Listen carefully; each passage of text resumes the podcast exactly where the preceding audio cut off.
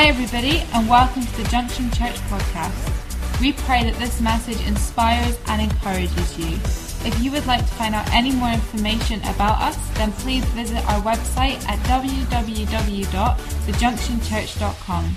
Thank you for listening. Wonderful. Well, we're carrying on our Lifescape series.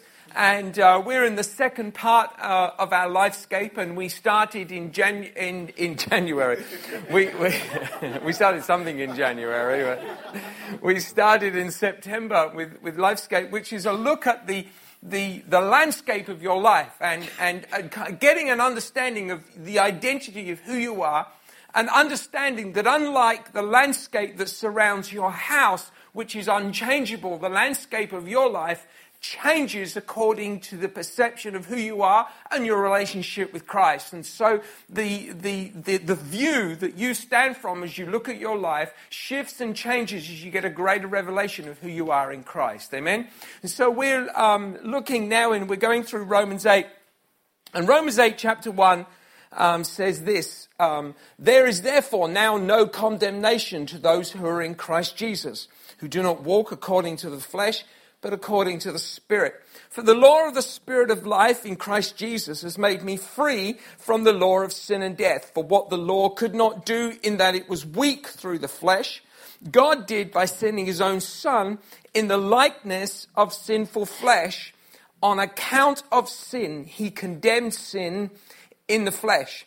You know, one of the first times I was in Delhi, um, I was um, just amazed by the, as I'm driving through um, the, uh, into the suburbs of the city, away from the, the businessmen and the tourists, um, you get into the kind of the real part of Delhi and uh, the real part of India. And, and uh, what, uh, what amazed me was just the, the level of poverty. In fact, actually, in all over uh, India, poverty hits you at every level.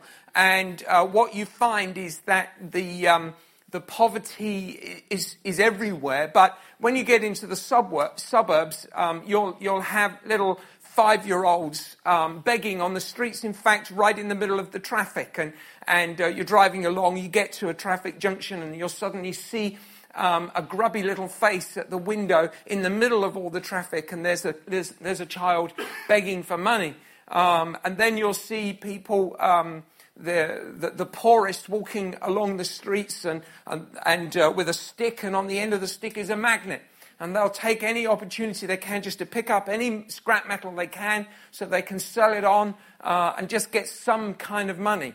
Those who are wealthy enough to own a bicycle will turn that bicycle into a vehicle that would transport what we would use a transit van for. and they would just load it with as much stuff as they possibly can. And, and it looks the size of a transit van by the time they finish it. And somewhere in the middle of this huge bundle of things is a person with a push bike. And they've only got two wheels. I've no under, uh, idea how they, how they ride them, you know. But, but what amazes me is, is as you look at it, and the thing that really got to me the most, particularly when I was actually up in Kashmir, um, talking to some people who you're aware of, um, not only are they held by the grip of poverty, but they're just constrained. They have, they've never seen the ocean. It's one of those things that you just take for granted. You, you can just see the ocean. Even if people live in the middle of the, the UK, we've got dear friends who live in Sheffield, just as about as far away from the ocean as you get, but, but everyone has seen the ocean. They just, everyone has seen it. Ever get a feel for it? But you've got these people, they've never seen this. They've got no idea. I was talking to one guy um, who, because we're just walking along the street, everyone wants to talk to you. And talking to one guy, and when I said I'm from, first I said I was from Scotland, blank face, he's never heard of Scotland. Sorry. Not heard of it. Um, England didn't understand that either. uh, London, and, and so, but he trans- translated London as Tokyo. Um, so he thought that we were from, we met him for three days running and he was convinced, we couldn't get out of him that we're not in, not in Tokyo, London. We don't look Japanese. Under, under any circumstances, we're, we're British, and, but it, it wasn't going in because he had no concept of a wider world. Just, just locked into this place. And, and the thing that struck me about the poverty was the chains that bound them to a place with no choice. They were, what poverty does is it takes away choice. It takes away dignity. And it, it, it takes away hope. What poverty, it's, it's, it's chains. Poverty are chains to a certain strict sort of structure, and it's very, very difficult for people who are that poor to make any choices that will help improve their circumstances. They've got very, very few options available to them to break out of that. And their world is very, very small. Their, their um, education is small, so they, so they have no ability to change the circumstances by which they're gripped. And, and you know, this morning, I want to speak about the chains that Christ has broken for us. In Romans chapter 3, and uh, sorry, Romans chapter 8, and verse 3 it says, For what the law could not do in that it was weak through the flesh, God did by sending his own Son in the likeness of sinful flesh on account of sin. He condemned sin in the flesh. And, I want you to understand that, that the true poverty of humanity is, is not the lack of wealth, but it is the lack of relationship. The true poverty of humanity is the lack of relationship. Because the state of this world is framed around the fact that, the, that this humanity doesn't know Christ. And we know how people's lives dramatically change and improve the moment they meet Christ. And what happens to your family? Can I say, parents, one of the most critical things that you can do in raising your children is take, raising them in the house of God and continuing to raise them in the house of God through all of their days. Not just when they're child. A lot of parents raise their children from the teenage up until they get to around sort of 10, 11, and, and maybe their heart drifts a bit from church. The worst thing you can do is let your child drift. If you, if you let, if you drift from your heart from the house of God, your children will be swept away by the current of it. Yeah. And they will never be in the house of God. They'll get to their teenage years and they'll just think it's irrelevant. You, most important thing you can do with your children is keeping them in the house of God through all of the years, being consistent through the good times and through the really, really hard times. You're consistent through it. Your children will thank you because their children, your grandchildren, will be in the house of God, worshiping God. And uh, otherwise, they won't be anywhere near the house of God. And we've seen it so many times. Parents losing their children away from them because they just drifted at a certain point. They stopped being consistent in the house of God. I, I, I, that was a, it's got nothing to do with my notes. I'm just losing that point altogether now. but the true poverty of humanity, the change that binds us, we read that Jesus Christ said he came, he who the Son sets free is free indeed. But the problem with that scripture, I've spoken on this many times, is the problem with liberty in this country is we've got no concept of being bound. Free from what? Free to do what? I'm free. I can, I can, you know, given enough opportunity, I can get enough money to fly anywhere. I can do anything I, I want to do within limitations and, and, and sort of restrictions, but pretty much anyone can do anything. Regardless of what financial state your life is in, you still can do pretty much anything you like. And so liberty is this concept of, well, he's set me free, set me free in my heart. Well, what does that mean? but Christ has come to set you free. Free from what? Well, there is a bondage, and the bondage of a heart is the true issue of what is really going on in your life. And it is the poverty of isolation. Isolation is the lack of relationship with Christ. Have you ever noticed what happens when you have a friend and you don't stop talking to them as much? You, the isolation creates distance. Yeah. We've got some very dear friends that we left down south and we moved up here. There was no ill intent. There's no, it's just, they're just friends. But now when we meet with them, we talk and, hi, how are you doing? Oh, oh, the only conversation we can have is conversations we had 20 years ago. Because there's now no relationship. There's nothing else to talk about. And once we've stopped talking about 20 years ago, we've got nothing else. And so we're just smiling at each other. Aha. Ah, nice. Ah, wonderful. time. Look at that. Got to go. because there's nothing left. Relationship creates, isolation creates a divide, and the divide creates a lack of freedom and liberty within. When, you, when you're friends with someone, it creates an opportunity to do things and, and share in a life that otherwise you wouldn't have.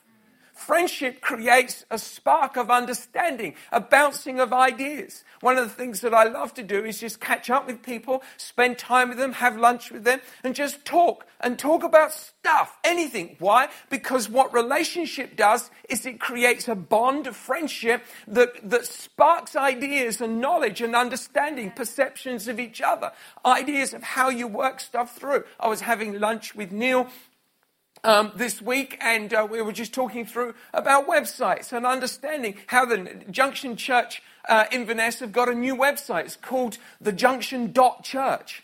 It's got, they've got the best website address ever. They've nicked it, and uh, and we don't have it. But Owen, Pastor Owen said we can have it, uh, and we combine it together. And so we were just talking about Neil's just throwing these. At. Now, our, my friendship with Neil is enabling me to understand about websites.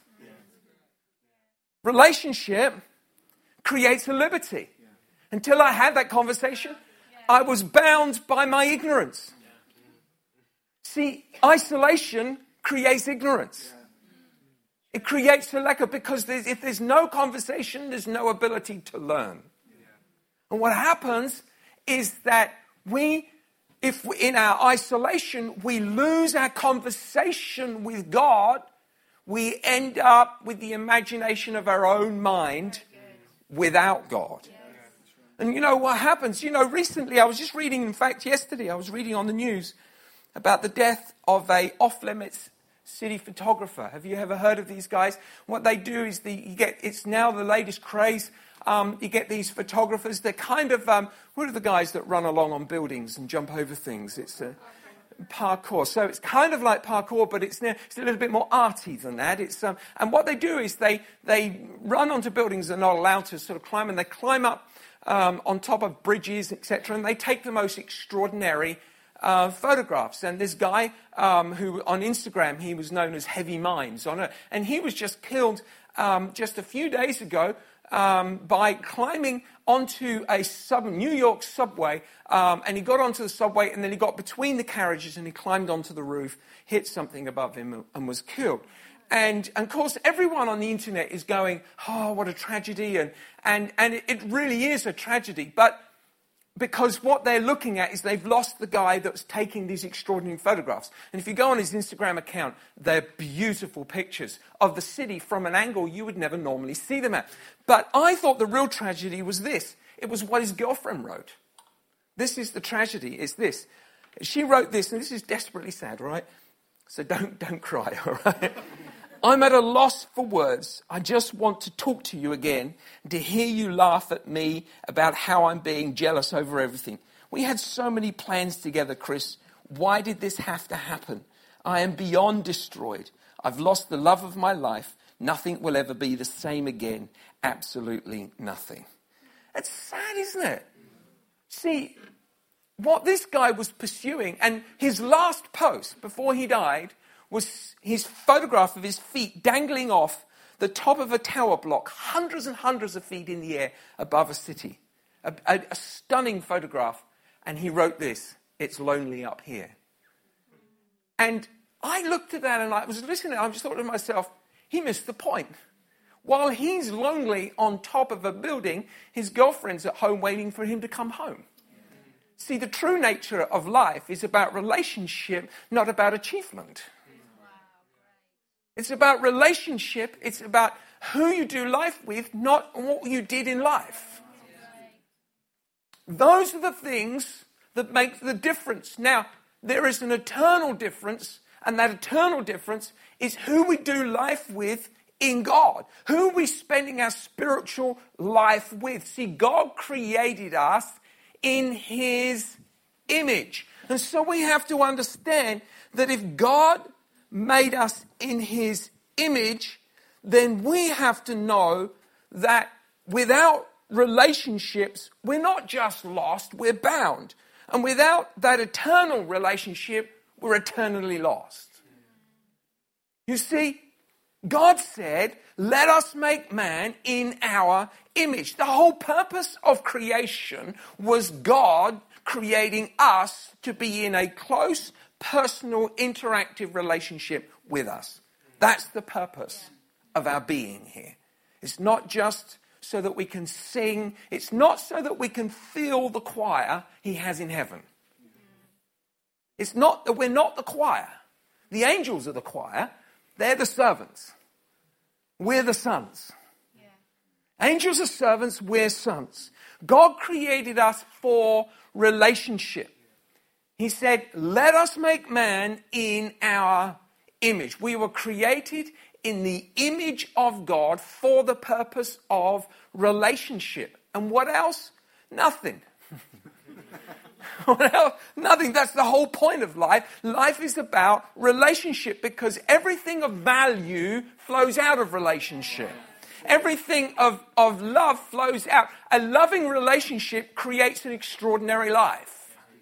And so what happens is that God created us in his image. But what happens is that when there is a breakdown in a relationship, like the Garden of Eden. What was the Garden of Eden? We think the Garden of Eden was all about the sin. It was about Adam and it was about Eve being deceived and it was a, it really wasn't about all of those things. What it was really about was the breakdown of relationship. Yeah. It was a, it was about the isolation of man from God. Yeah. And what happens is that is that man became bound by his isolation and he lost the knowledge of his true identity in the ignorance of his godless imagination. The moment you disconnect with the Father, you lose the ability to imagine the things that the Father would want you to see. Because he's no longer in your world. The problem we have in life, Christ came to set us free, and we don't know what that freedom is because we can't see what it is that he's showing us because we're not living in the relationship. Well, just think about that for a while. Selah. Christ called us to live a life with Him that we may be connected with the Father. The Father created us that we might know Him. Sin separated us. Christ came and gave His life. You see, when you think about the issue of sin as an issue of relationship and the breakdown of relationship, Christ's sacrifice on the cross makes perfect sense. Suddenly, it's about Christ going, I will give my life that your creation, your children, may be reconnected to us again.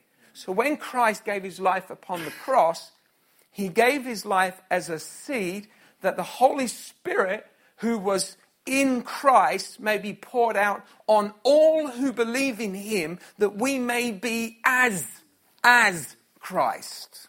We may be like Christ. We may be joined with Christ to the Father. And suddenly we understand that it's all about relationship and not about anything else. We spend our life being pursued about objectives and, and dreams and visions and, and all of that. And all of those things are important for the purpose of how we do life. But the fundamental foundation of knowing your liberty is found in your relationship with the Father. And that is what holds us together. You see, believing in Christ is more than being saved, it's being alive. Believing in Christ is being alive. And being alive is being in a relationship. I married Cheryl 20, how many years ago now, Cheryl? 28 years ago. married Cheryl 28 years ago. For 28 years, I've been married, right? I'm in a relationship, I am married. Well, when we're in Christ, I am alive. It equals the same thing. In Christ, I am alive. Outside of Christ, I'm not alive. Why? Because I'm bound by the poverty of my isolation. Suddenly, I'm lit- living in a squatter camp somewhere with no ability to choose or see what life can really give me.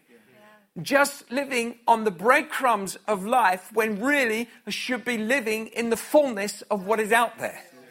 Humanity has uh, un, lives in extraordinary poverty, but Christ has given us an extraordinary life.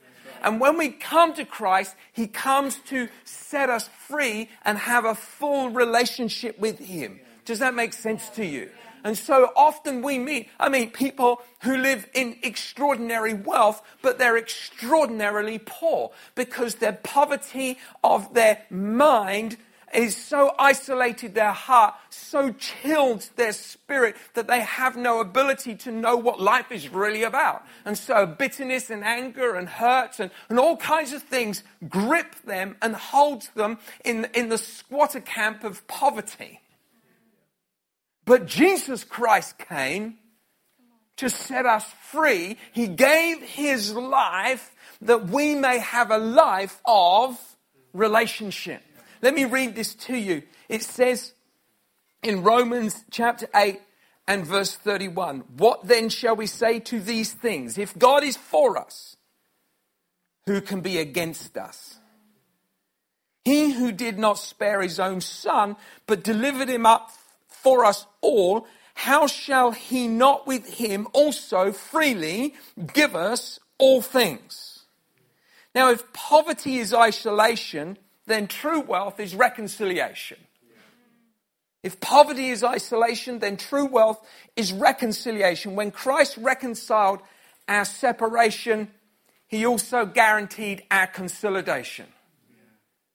When Christ reconciled our isolation, he guaranteed our consolidation. In other words, when he dealt with what was causing you to be separated in your relationship from God, he dealt with that separation. There was a divide between us. Let's say that James is God. I know it's difficult to imagine. and I'm sinful man. That's even more difficult to imagine. There is a divide between us. But Christ, in giving his life, separate, took away the divide and the isolation that I was feeling and brought me back to the Father that I may sit. I didn't know the Father had such fluffy hair.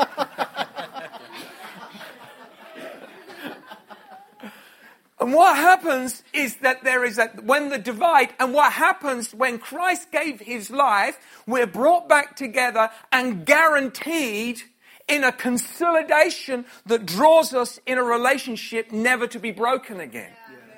See, once you have been drawn back to the Father, your whole life is about the relationship that you build with Him, yeah. not in isolation. We get isolated in our thinking, forgetting that we are actually living in the house, living in the palace of the king. And we lose sight of the palace because we're looking at the contents of our natural life. But you see, what happens is that we, we tend to look at our thing, our life from a natural perspective. When it says here, it says, it says in verse 32 He who did not spare his own son, but delivered him up for us all, how shall he not with him also freely, freely give us all things? Here's the problem with our thinking right there. The moment you read freely give us all things, your mind naturally goes to material place. You think all things. Huh, he's given me all things. Car, house, job, clothes, nice designer clothes, nice boots. I like boots. And uh, I like jackets. There are things I like. He gives me all things. Hallelujah. Thank you, Jesus. Your mind goes to natural things, but we have to understand that the limitations that bind your life are spiritual first, not natural. They're spiritual and they infect your natural. The spiritual problem of your isolation, your unbelief, that's a spiritual thing. Your doubt, that's a spiritual thing. And what that does is it infects your natural world and causes it to stumble. So you look at your natural world and go, there's a problem with my life, with my job, my work, my relationships, and all these people, things, stuff around me, natural things. But the problem is in the relationship you have with God. Deal with the spiritual. Christ came to give us all things. And so we have to understand if, if He's come to give us all things, then those things which He's come to give us is all of the things in a relationship. We just think He's come to give us things like we. If you start thinking of things as in objects, keyboard, keyboard stand, drums, speaker. Actually, I don't even think that speaker works. We just use it as something to hold the drums up with. we once had something very looking, it was a marvelous looking speaker with lots of knobs and everything. It was on the stage for years and years. It never worked once, it just held things up. Eventually, we managed to throw it away. You think of things, the moment you think of things in terms of material objects, your world becomes limited to how many objects you can think of. Your world gets smaller. Start thinking bigger. How do I think bigger than objects? I think of a relationship with my Father. When you're in a relationship with a husband and wife, you're in love with someone in a relationship that has extraordinary potential. You can just live your life. When you start, when Cheryl and I started our life together, she was 16 when we met, I was 19, and we just fell in love. Oh, it's so sweet. we made everyone else puke. and our life ahead of us, extraordinary potential. We didn't know Scotland was in us. We, we didn't know what was in us. We just it wasn't limited to things, it was a relationship that could take you anywhere. When you believe in Christ, your relationship with the Father, start thinking about a relationship with the Father that can take you anywhere. It's so not anymore about things as in objects, it's about the things which God can do through you without limitation. There is no limitation in our relationship with Christ. The Bible says in Ephesians chapter 4 verse 7, but to each one of us grace was given according to the measure of Christ's gift. Here's the issue with the measure. You can't measure the gift according to the measure of Christ's gift. Well, his gift wasn't an object it was the fullness of life with the Father. It is immeasurable. And so we are in Christ according to the measure. You know what? Your liberty will never truly know its own capacity until you've measured it against the Father's devotion to you. Your liberty will never know the fullness of its capacity until you've measured it against the fa- Father's devotion to you. What happens? Well, what can I do? How can I how can my life change? Father, I come back to you today. Heavenly Father, I thank you that you gave your life, your son. Father, I thank you that you gave your son for me, that I may have relationship with you. My life is full of liberty because I am in you and you are in me. Anything is possible. I'm not constrained by physical things, I'm not held back. I love this scripture in 2 Corinthians 5. We're going to finish on this. 2 Corinthians 5, verse 20 says this Now then, we are ambassadors for Christ, as though God were pleading through us. We implore you on Christ's behalf be reconciled to God. For he made him who knew no sin to be sin for us, that we might become the. That's an important word there. The. It's a defining word. It sets the standard. We might become the righteousness of God in him. Now, that in itself is such a difficult statement to fully get the grip of because it's a statement without limitation. It's like looking at the universe and going, that's your back garden. Well, how do I get to the back of it? I don't know. It's that big. It's, how do I define it? I don't know. It's too big. We are the righteousness of God in Him because of what Christ did. He came to restore a relationship for you that you might have a life so huge, so profound, so free break out of the limitation that you place around your fears, your doubts, your hurts, and every other material thing that grips your heart, and come back to the Father and go, Thank you, you sent your Son, because now I'm free. Thanks for listening. If you have any questions or you'd like to find out contact information or service times, then don't forget to visit our website www.junctionchurch.com. God bless.